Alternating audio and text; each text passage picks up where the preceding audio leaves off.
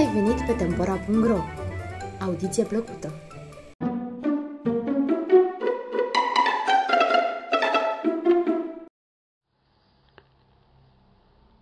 Beta, poveste italiană A fost dată o femeie care se îndeletnicea cu croitoria, având ca ajutor o fată pe nume Beta, adică numele de alintare de la Elisabeta.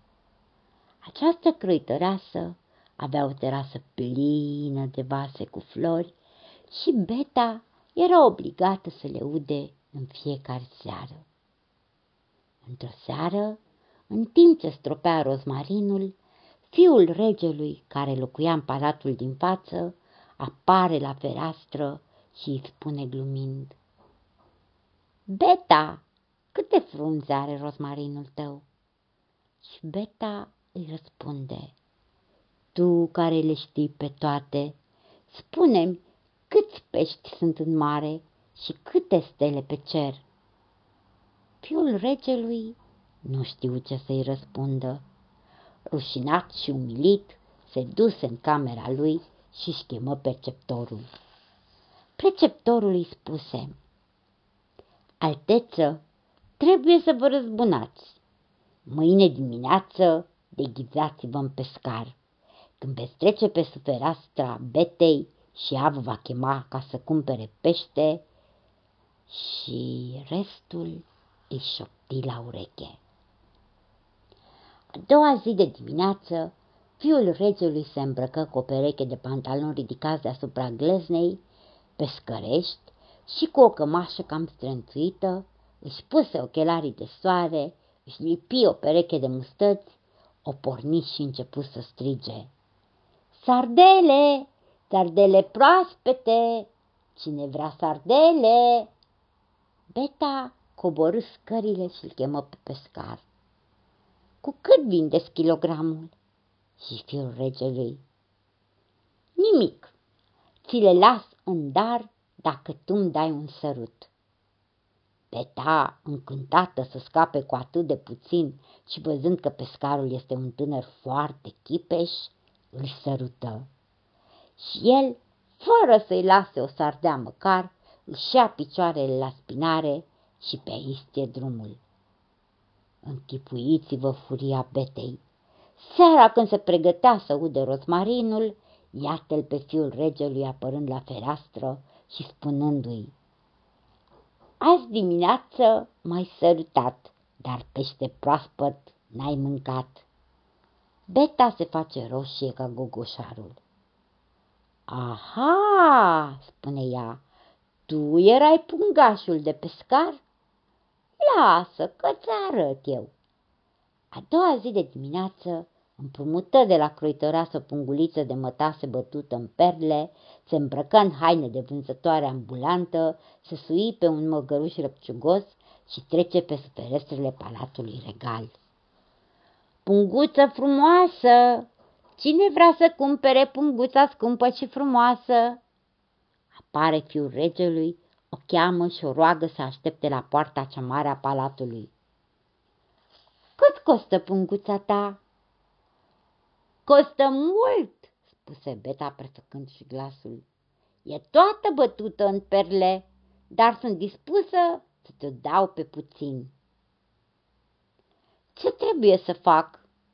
Să săruți botul măgărușului meu. Și fiul regelui, bucuros, și sărută botul măgărușului răpciugos. Atunci Beta dă o biciușcă și o pornește în cel mai cumplit galop, lăsându-l pe tânăr cu gura căscată. Seara, în timp ce stropea rozmarinul, iată-l și pe fiul regelui cu același refren. Ieri dimineață m-ai sărutat, dar pește proaspăt n-ai gustat. Și Beta ca răspuns, măgar râios ai sărutat, dar punguța nu ți-am dat.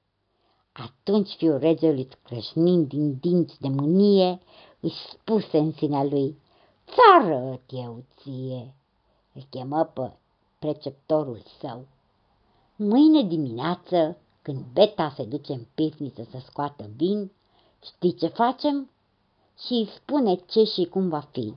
Când Beta coborâ cu cana, vede apărându-i în față doi strigoi, unul în glugă albă, celălalt în glugă neagră, încât se înspăimântă de nu mai era în stare să facă nici măcar un pas.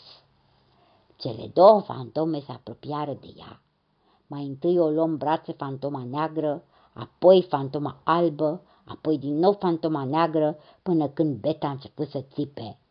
Ajutor, ajutor, simt că leșin, bai alb, bai negru, vai, ce chin! Croitoreasa, la toate țipetele acelea, coborâ în pivniță, dar cele două fantome o și luaseră la goană. Când Beta își recăpătă răsuflarea ca să-i poată povesti toată întâmplarea aceea grozavă, croitoreasa a început să rândă, spunându-i că fusese doar un vis și că în pivniță nu puteau fi fantome, nici albe și nici negre. Seara Beta a început să ude ghibecele sale cu flori și iată-l pe fiul regelui care îi șoptește. Ajutor, ajutor, simt că leșin, bai alb, bai negru, vai ce chin.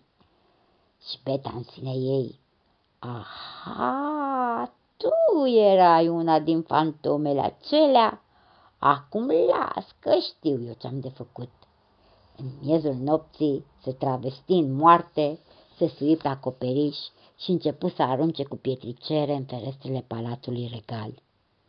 Fiul regelui se trezi, apăru la fereastră, văzu moartea și îl cuprinse o spaimă de început să țipe cât îl ținea gură.